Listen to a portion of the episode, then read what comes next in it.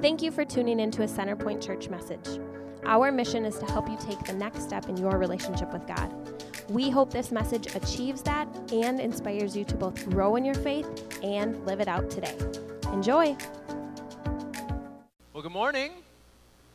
Welcome to Centerpoint Church. My name is Aaron Master. I'm the pastor here. Our mission here at Centerpoint is to help you take the next step in your relationship with God. We do here what any good Christian church should do, which is to help you connect with God in a worshipful way and help you grow in your relationship with Him. Our style is just maybe a bit different than other churches are in the area, but we're still true to the Bible. We take God very seriously here and want to guide you and encourage you in your weekly walk with Him. This week, we're wrapping up our series that we've been calling Talking Points the perfect blend of politics and religion. I think each week I've said, actually, after I say that, is can there be such a thing, right? Like, can there really be such a thing? But in all honesty, I hope after this series, you've been able to see that there can be a blend between politics and religion, and there can be a good blend, actually.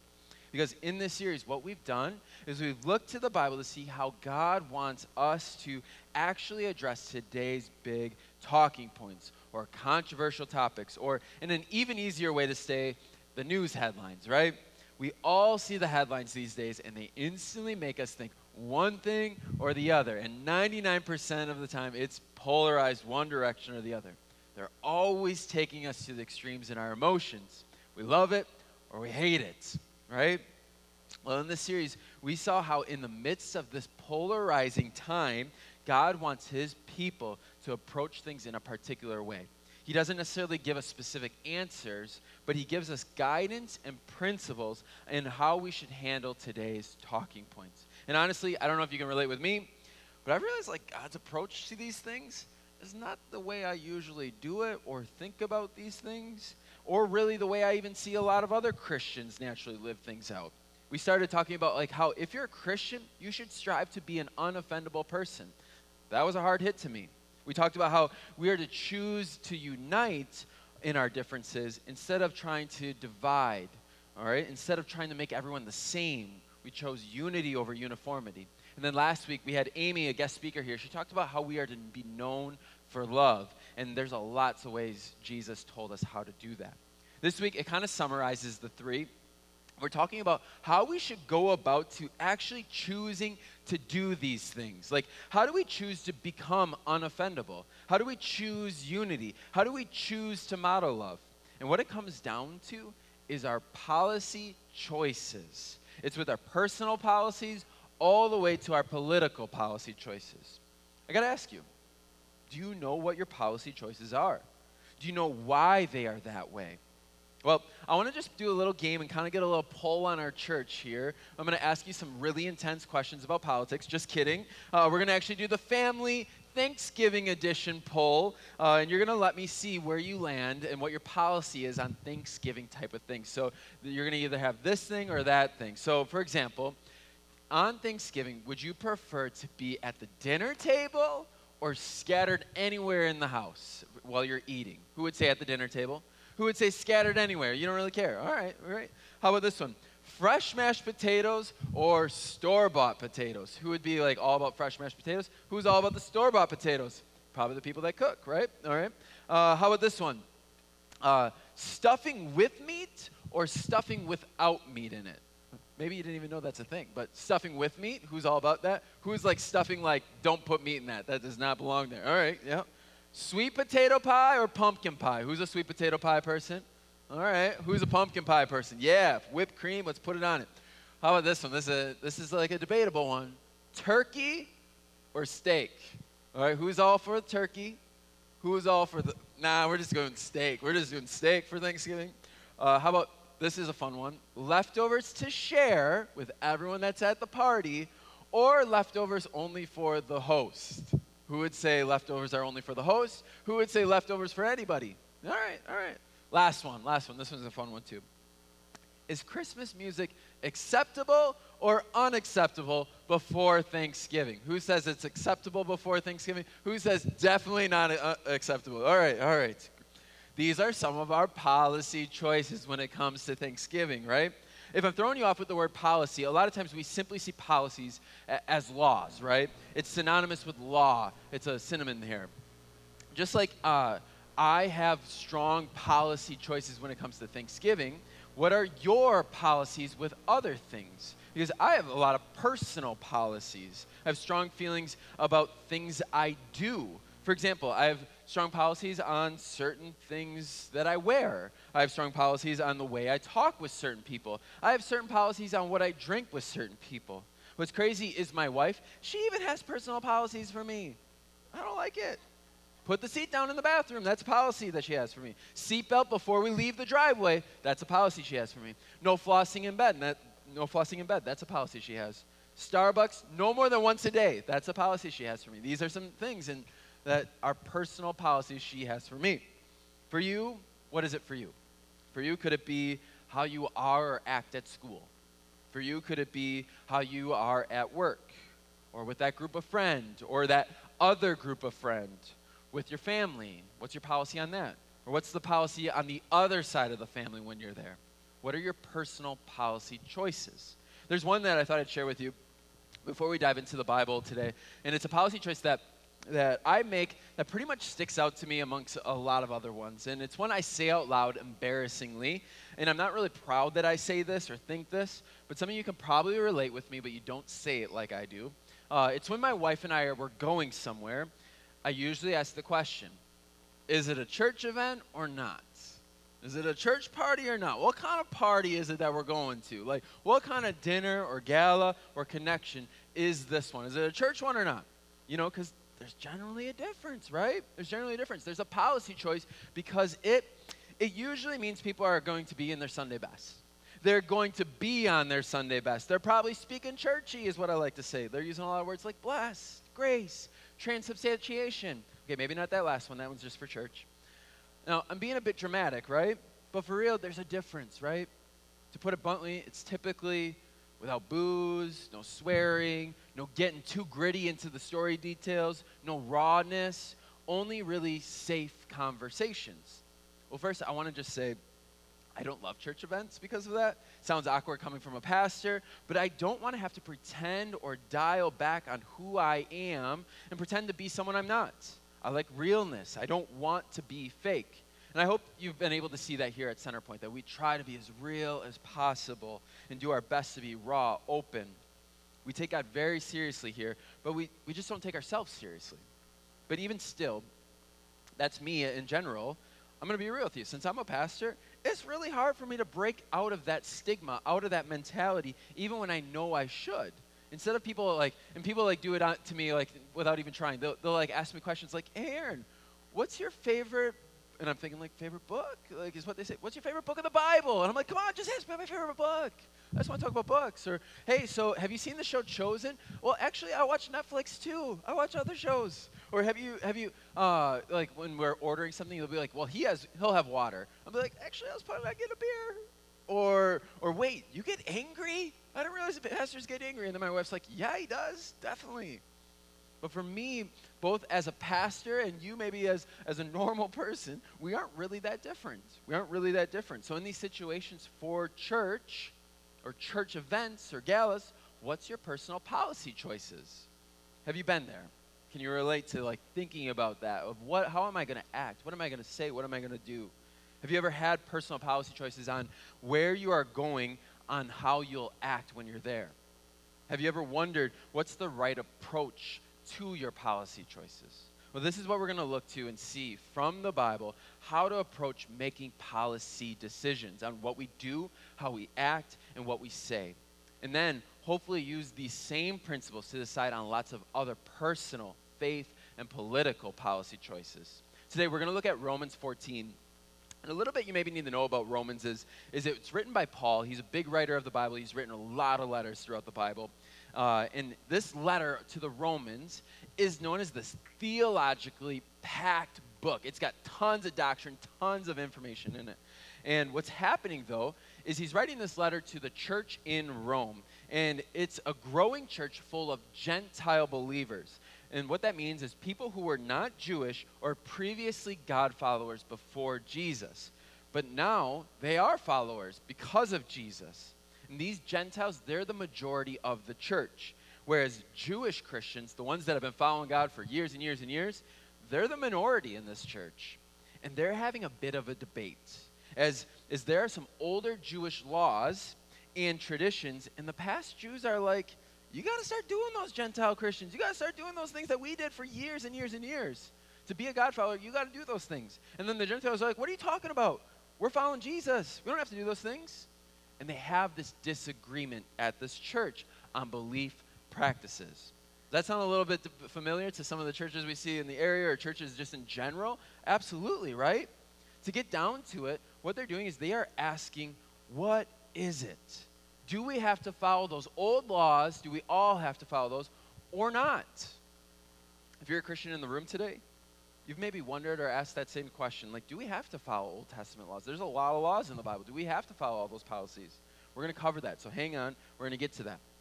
But while this division, though, is happening at this church in Rome, Paul comes in and he says, You both have great things. But because of Jesus and the gospel, the good news of Jesus, of what he has done for everyone, there's this new, full kind of transformed life that happens in each and every one of us, and it should change your policy approach. I got to pause there. When you became a Christian, did any of your policies change? Because they should. They should. Being transformed versus simply following laws is this giant revelation and spin that Jesus brought to the church and also changed things for us significantly. So much so that I'm going to take one minute to Bible nerd out with you on laws in the Bible before we get into our chapter. Hang in there with me. If you're like not into Bible nerd this is your one minute nap during the sermon, all right? So you can take a little one minute nap. But if you're like, into the Bible stuff, here, here we go. In the New Testament, many scholars they treat Old Testament laws in three different ways. There are civil laws, there are ceremonial laws, and then there are also moral laws. Civil laws, they were governed, they were the ones that governed the nation of Israel, encompassing not only behaviors, but also punishments for just general crimes people did. Then ceremonial laws, they were all about being clean and unclean. Like if you like touch something that would make you ceremonially unclean, about various kinds of sacrifices or other temple practices. And then there's moral laws, which declare what God said is right and wrong, or, for example, the Ten Commandments. Now, what you maybe don't know is since the Old Testament was of Israel and Jewish followers, they were all seen as like this church and also a state or this, this country. They were entwined together. There wasn't a separation, they were blended, meaning some laws were just part of being civil beings in that nation. Like we have U.S. civil laws, they were kind of combined with biblical laws and some that were for following God, and some that were not really significant for us today because it was just for that government. So there's three categories, some that are more significant than others. Paul, he even points out that those that are born again are actually released from all of those laws. As Jesus himself put it, he came to fulfill all laws. So, what does it mean that Jesus fulfilled all laws? It means that every law pointed to him, and he completed everything they pointed to, all the laws. With all this said, thinking of Jesus as the fulfillment of law helps us see why we keep some of the Old Testament commandments or some of the Old Testament uh, commands, and we also ignore some in the Bible. So, civil laws, they're kind of no more today. We don't really follow the Old Testament civil laws. As Jesus, he set up a new nation, a new way of looking at things ceremonial laws, they were just to show what's unclean and clean back then, and we don't really do that anymore. To show how they were to show how we are unholy and unlike God. Well, we reflect on those things, but Jesus is our sacrifice. So we don't really do the ceremonial laws anymore. And then finally, moral laws. The moral laws are fulfilled in Jesus as well, but unlike civil and ceremonial laws, they are more time bound. They're something that stick with us today. These are laws of God's assessment of what is good and what's evil, what's right and what's wrong. They reflect God's character, and since his character never changes, his views on morality doesn't either. So we stick to those moral laws strongly. With all this said, there's lots of laws in the Bible, but some that are more important than others for us today. Woo! All right, so Bible nerd out over. You can wake up if you're taking a nap there, which gets us caught up to what we're going to read today in Romans 14 where there are specific issues again with various practices relating to Old Testament law. Things like eating certain foods or having a Sabbath, which means a day of worship with God. Again, the Jewish Christians are mad at Gentile Christians for not following these. And the Gentile Christians are confused on why they should. So let's see what Paul says about it. It's in Romans 14. It says this. We're going to look at this whole chapter. It says, Accept other believers who are weak in faith and don't argue with them about what they think is right or wrong. I got to pause there. This is a long passage that we're looking at, but that's a huge statement, isn't it? Look at it, just a few of those words. I underlined a few of them. Accept other believers who are weak in faith. Don't argue with them about what they think is right or wrong. Some of y'all maybe just needed to hear that today, this morning. The ESV version, it's another translation. It says this it says it this way As for the one who is weak in faith, welcome him, but not to quarrel over opinions. It's saying don't fight over opinions. Just don't. Don't do it. And then Paul gives us an example of how to do this well. It says, for instance, one person believes it's all right to eat anything, but another believer with a sensitive conscience will eat only vegetables. Those who feel free to eat anything must not look down on those who don't. And those who don't eat certain foods must not condemn those who do, for God has accepted them. Who are you to condemn someone else's servant? Their own master will judge whether they stand or fall, and with the Lord's help, they will stand and receive his approval. This is so good, isn't it? It's so in, it's so timeless for what we're dealing with right now. Back then, there were some things that Jewish law said not to eat, to be set apart, but Gentiles, they weren't part of that law. So Paul is saying, whatever camp you're in, don't look down on the other of what they're doing.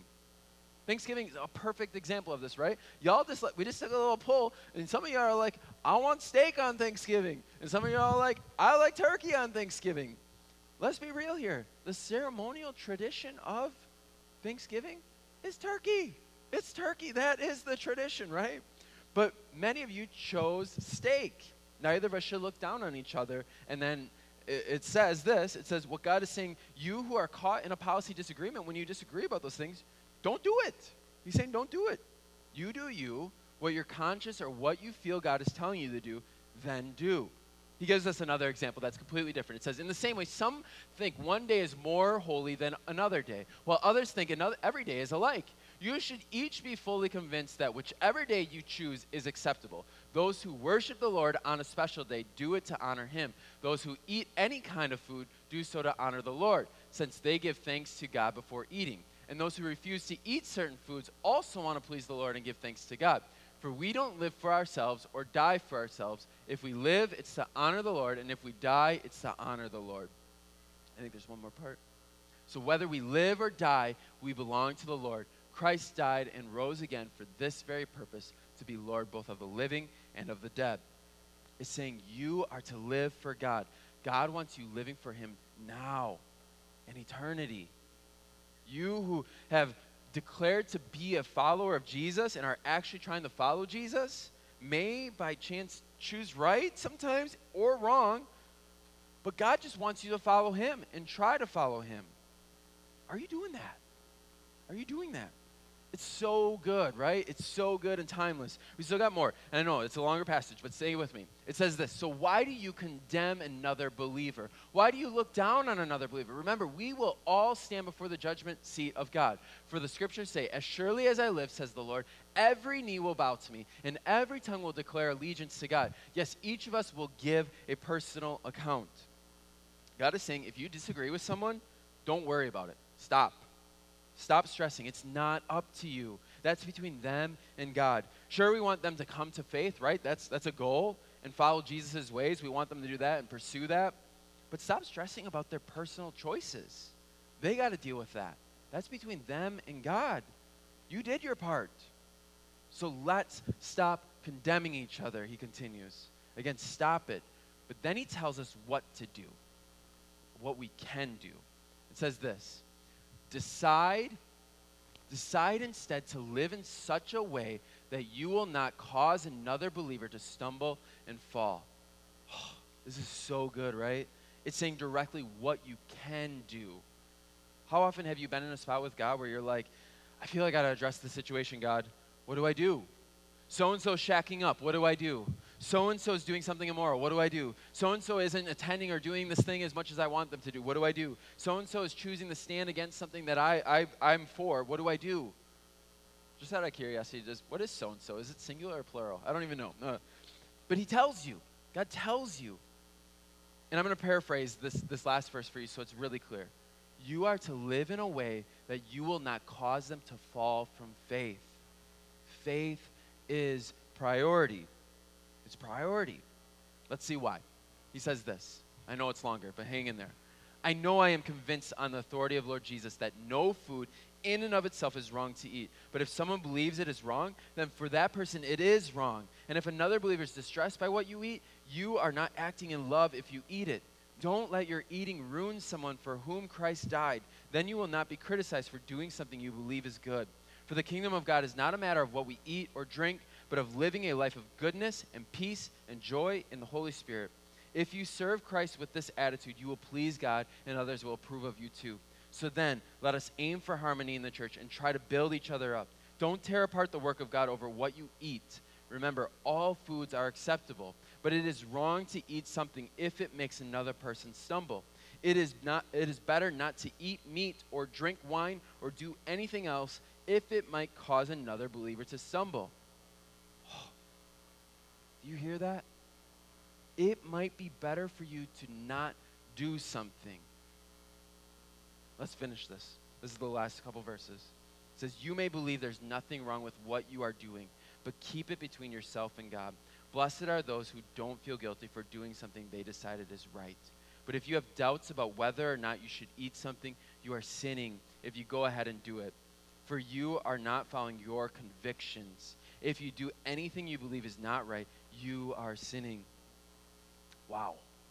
I feel like literally a fire hose of content just doused us, right? And not only that, like I feel like every time that I feel like, all right, I think I'm on track, Paul. I think I'm on track. I'm doing kind of what you want. Like literally, Paul redirects me and slams me in the face. I feel like this guy, right? Like I'm trying to catch a fire hose, and literally I'm just getting sprayed nonstop in the face. Can't catch hold, and just not ever getting back on track. So what this is saying to us, though, what is it saying to us? That's a real question. What is all this passage saying to us now, here in Fond du Lac, not in Rome? What does it mean for us, and how should we go about applying this to our policy choices? Well, Paul is saying that there are things we are going to disagree about in the church, specific policy decisions, and says they should not lead to division, and that a mature Christian should accommodate to others. But I want to be clear, too. He is not saying that there's never anything we should divide over or, or confront. Again, Paul was a big shot, and he wrote a lot of letters in the Bible. And he identifies things that maybe are worth confronting or separating. And one in particular in Galatians, he talks about like if anybody teaches a different gospel than the one of who Jesus is and what he stood for, they are a false teacher. You should not entertain them into the church. But there's different views on things. Last uh, two weeks ago, I spoke on these circles uh, and how we kind of have these three categories of beliefs and how we go about uh, advocating for certain beliefs. There, in the center would be like the die for. The, the there's only a few core things that you're going to die for that are strong beliefs you have about particular things in faith. Then the next ring, again, this is the target symbol, right? But then the next ring is the defend. You're going to defend certain faith beliefs. You're going to defend them, and you're kind of you're going to go to bat for them. And then in the, the last circle, that's where the majority, a lot of them are, is the ones you're going to be up for discussion the ones you're trying to figure out, but like different people come to different conclusions. They're in these categories, and we have these different areas. You have the die for, defend, and discuss. The defend and discuss, they tend to be lower on the list. There's a few that are that are the die for in the center. We have our beliefs on the website of, of Centerpoint. Uh, things and what those beliefs are are the die for type beliefs. The things like who Jesus is, loving others, serving, our view on the Bible, like the Bible, those are things we are going to die for, we believe in. But then there's a lot of defend and discuss that are different amongst people. Now, there's a catch, though. You might agree with the die for, but the longer you're in the church, the more you start to like your opinions on the defend and the discuss and start thinking that those are die for as well. You start to defend and discuss those as if they're die for categories, and you want everyone else to think that too. I mean, that's kind of what happened in Rome. The Jewish Christians, they love some of their opinions on how to handle this new change with Jesus and Jewish law.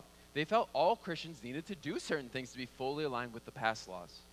Yes, it's part of our goal to, in the Christian walk to become more and more like Jesus, which means aligning more and more with Scripture. Even the harsher, harder teachings that you once felt maybe were non essential or wrong. But Paul and Scripture tell us specific things for us to do to make sure that we are still conscious of not taking our opinions too seriously, but looking to how God wants us to make policy choices. And I think there are four that Paul points out in this chapter that we're going to look at. The first one is this Seek the kingdom first. Seek the kingdom first. Seek God's kingdom first. Seek Jesus' ways first. It's all over Scripture. You'd see it all over the Bible. Seek God first. Seek Jesus first. What that means, though, is that means seek the kingdom of God before your policy. Seek the kingdom of God before your party's policy. Seek the kingdom of God before you share your opinion. Again, verse 17 of this chapter, it says, For the kingdom of God is not a matter of what we eat or drink, again, our policies on those things, but of living a life of goodness and peace and joy in the Holy Spirit. The kingdom of God is not about uniformity in eating and drinking, it's about peace, love, and unity. The kingdom of God or God's ways supersedes your opinion or personal policy choices. Our policy choices should come from Jesus. And how we know what his policy choices are is the Bible, is knowing the Bible, looking to the Bible. So seek the Bible of what it says about your particular policies that you're interested in. Not what some pastor, not what some church, not what some book or influencer or politician says, but what does God say about your policies? You got to study scripture on your own. That also means don't look for a specific verse just to find your opinion, but actually spend time in Scripture looking at the whole topic and seeing what it really says all around that topic. Picking and choosing what we want to hear. We do this with a lot of things. We do this with a lot of things. Recently, I uh, we're thinking about getting a cat in our house. I don't know if it's a good idea or not. Like, it's like we have a dog, but they're like kind of cute, and like you hold them, and like they're cuddly. We're really thinking about it. My, my daughter loves them, so like we have to get one, right? So then I'm like kind of looking into it. I'm a researcher. I like looking up things up. Like, should we get a cat? And I'm like Googling, and I, I started Googling this. Like, why are cats the best pets? Well, I got a lot of really great reasons on, on Google. They told me a lot of things. They're low maintenance. They, they can be on their own. They're pretty cheap. They're, like, I found a ton of things. They're cuddly. I found a ton of great reasons. But the way I searched it brought out the good reasons. Just after the last service, tons of people are like, hey, by the way, you have to clean a litter box. Hey, by the way, you have to do all these nasty things. Hey, by the way, they shed. Hey, by the way, they have claws. Uh, nonstop things. Now, when I was looking for it, I was going biased. Why do cats make the best pets? We're supposed to go to Scripture unbiased. Unbiased and really look what does God say about a topic, not just trying to find your opinion in that topic. Because you want to seek his kingdom first in your policy choices.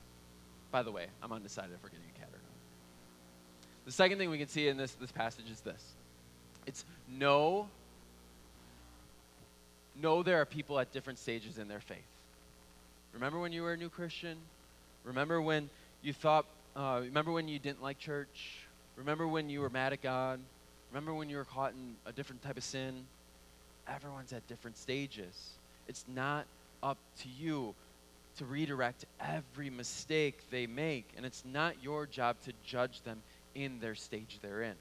Again, verse 1 of that chapter, it says this it says, Accept other believers who are weak in faith and don't argue with them about what they think is right or wrong. And then verse 4 it says, Who are you to condemn someone else's servants? Their own master will judge. It's really easy for us to try and rank people. I, uh, some of you maybe know I've done karate my whole life, and it's all about like belts in martial arts America or martial arts. So it's like you have tons of different belts, and the black belt's like the goal, white belt's like, eh, all right, you got a white belt, good job. You know, like so there's different categories, and like you kind of know where people stand based off of their belts. So whoa, like when people find out you're a black belt, like, whoa, you're mature as a martial artist, you know? But if you're a white belt, you're like, oh, okay, we've done it a few times. Well, as a Christian person, it isn't our job to be like, hmm, looks like you're a gold belt Christian. You're a gold belt Christian. You, maybe one day you could be a black belt. I don't know. It's not our job. Know that we're at different stages, but don't look down on another for it. Because in God's eyes, you're all the same. You're all the same. We're all the same. What you can do to help them in those stages, though, is develop relationships with them. You're, you spouting your opinions about their wrongs without even knowing them will only turn them away. Start a relationship. Wait for them to ask for your opinion and love them well no matter what. That's true guidance. The third thing we can see in this passage is obey your conscience. Obey your conscience. Verse 14, it said this right away. It said, I know and am convinced on the authority of the Lord Jesus that no food in and of itself is wrong to eat. But if someone believes it is wrong, then for that person it is wrong. And then verse 5 says, say, it says, be fully convinced for yourself. Paul, the writer of this, he was convinced on his view of this, of his policy on food and the Sabbath. Are you convinced of your view on your, the things that you're thinking about, on your policies? What's your conscience telling you? Again, seek what Scripture, your conscience, and the Holy Spirit is telling you. Don't change Scripture to match your opinions. You should be putting the kingdom first in your opinions. But sometimes, sometimes Scripture doesn't address certain policies. And just have it be that. Like, opinions are just opinions sometimes, as in, it's not Scripture. So simply just tell it as it is. Don't feel you have to somehow find verses to match every policy of your life or change a biblical story to match uh, all the things or all your policies in life. Don't make something seem godly when it's not, but follow your conscience in your choices. Follow your conscience. I'm reading this book uh, this week, and it's called Live No Lies. And what it does is it talks about how we as humans, since day one, we tend to let things hijack our conscience. Lies have been the way of evil since day one in Genesis, like the story of Adam and Eve, you probably have heard it before, but Genesis 3, like the, the serpent says, Did God really say, You must not eat from any tree in the garden? And then four, verse 4, it says, You will not certainly die, the serpent said to the woman, for God knows that when you eat from it, your eyes will be open and you will be like God, knowing good and evil. Eve knew what was up. She knew what was going on. But she was deceived, she was lied to, and tricked. Follow your conscience. Follow your conscience. Don't be tricked. Verify your conscience with Scripture, with your church, with other people. Those are the ways you can stick to your conscience. Follow your conscience on your choices. And then lastly, lastly is prioritize your brother or sister's spiritual health over your freedom. It says in uh, with a verse that we've been looking at, it says, "And if another believer is distressed by what you eat, you are not acting in love if you eat it. Don't let your eating ruin someone for whom Christ died for. Verse 19 said, So then let us aim for harmony in the church and try to build each other up. We are to take in consideration our brothers and sisters' spiritual health and what we do in our policy choices. Meaning, is that post you do on social media, is it going to harm the spiritual health of someone else? Is that comment you make, is that going to harm the spiritual health of someone else? Is that action you do or how you talk what you drink or eat or do? Are you thinking of the spiritual health of your brother or sister?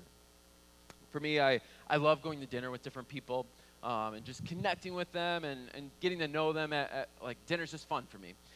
But one of the things, if you've ever been to dinner with me before, is a lot of times I'll ask people, especially someone new, I'll ask them, Do you mind if I order a drink?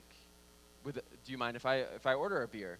And a lot of times I do that because I don't want to offend someone that maybe is struggling with that or, or don't want to offend someone that, that maybe just chooses that that's not the right choice. I don't want to have them be upset about my choice to order a drink. It's super awkward for me to ask that question. It's not like a fun question that I'm excited about asking, but it's one of those I want to look out for the spiritual health of my brother or sister. Are you aware of those moments in your own life? Not maybe in that particular example, but maybe in something where you're seeking out the spiritual health of a brother or sister. I mentioned in the beginning, uh, I'm not a fan of Christian parties. To be honest, part of me is getting over the fact that I've kind of just created this, this image in my head of how I think I need to act at certain parties or Christian parties. So I'm a bit more fake, and that's wrong. I know it's so wrong. God wants me to be real. God wants me to be who He designed me to be. So I, I, I need to be who I am and not be ashamed of, of how I talk or what I look like or what I do. That's just something I personally need to get over. But another part of that, too, though, is a maturity thing. A maturity thing of seeking out the spiritual health of my brother or sister. I need to just kind of suck it up and change who I am a little bit while I'm there. As in, I need to mature up as a Christian and see that part of being a Christian is choosing not to distress someone over something little, something that isn't going to make a big difference in my life. Something like choosing proper language when I'm around people that, that are looking for that, or not drinking when that maybe would hurt someone, or not being so frank or uh, being so harsh in my storytelling because it could maybe offend someone. That's now my policy at, at certain situations like that. What's yours? What's yours? So, again, how we go about choosing our policies we have seek the kingdom, know there are people at different stages in their faith, obey your conscience, and prioritize your brother or sister's spiritual health over your freedom. What does that look like for, for you to do that from now on? What does that look like to apply to your policy choices, both politically and personally? As always, I want to get really real for you before we wrap up and have the band back up here by giving you some specific examples, both politically and personally. So, politically, maybe for you, maybe for you that means seeking the kingdom first when looking at your voting power. Not looking at a party or an opinion or whatever else first, but asking what brings God's kingdom here first. Maybe it's knowing that people just might be immature in what they choose and not choose as a Christian. Don't label them as immature, but, but know that people are at different stages. Maybe for you, that means you need to start following your conscience more, advocating for something you just feel inside and know fully is what God wants for his kingdom first. Or maybe for you, it's, it's choosing a policy that will specifically help your brother or sister continue to follow God well. Personally, personally, maybe that means for you of seeking the kingdom by choosing policies that show God. Maybe it means knowing that people are going to probably think, say, and do things that are different than you, but having an understanding towards their immaturity. Or maybe that means doing or not doing something that everyone else does at work, but inside you just feel you've got to do it this way because God's telling you that. Or maybe for you, it, it, means choosing to give up a freedom that you see as not wrong, but giving it up for a brother or sister's spiritual health. Not swearing, not drinking, not maybe eating that food. I'm going to pray in a second here that we can use God's teaching to help us in our priority choices by seeking His kingdom first by knowing there are people at different stages in their faith, obeying our conscience, and prioritizing our brother or sister. If you want that, you can pray with me in a second here. But if let's say you've maybe maybe never accepted God in that way, because honestly, people have done wrong to you in their policy choices and they weren't godly. If that's you, I'm so sorry to hear that. But I do want you to know Jesus wants a relationship with you no matter what you've done, where you're at in your faith, no matter where you're, what you're even doing right now, Jesus wants a relationship with you and he wants to work on that relationship with you. And he'll accept your, he'll accept your, your wrongs when you ask for forgiveness. He can guide you in policy choices. And if you want that, you can ask for that and he'll guide you in that step. Would you all pray with me right now as we close? Dear Heavenly Father, thank you for today. Thank you for uh, giving us some examples of how to make policy choices. God, I just pray that we, we can act on these. We can think about these. These, these come to mind before, before anything else. Your kingdom first is something so important. We want to seek you first before anything else. And then, God, some of us today, we've, we've been wronged by, by people, but we want a connection with you. God, we want a relationship with you. We, we want your guidance on policy choices. Help us, help us figure out how to mature in a relationship with you. And God, we want to start a relationship. We, we know we've done wrong but forgive us of those wrongs and help us move forward. In Jesus'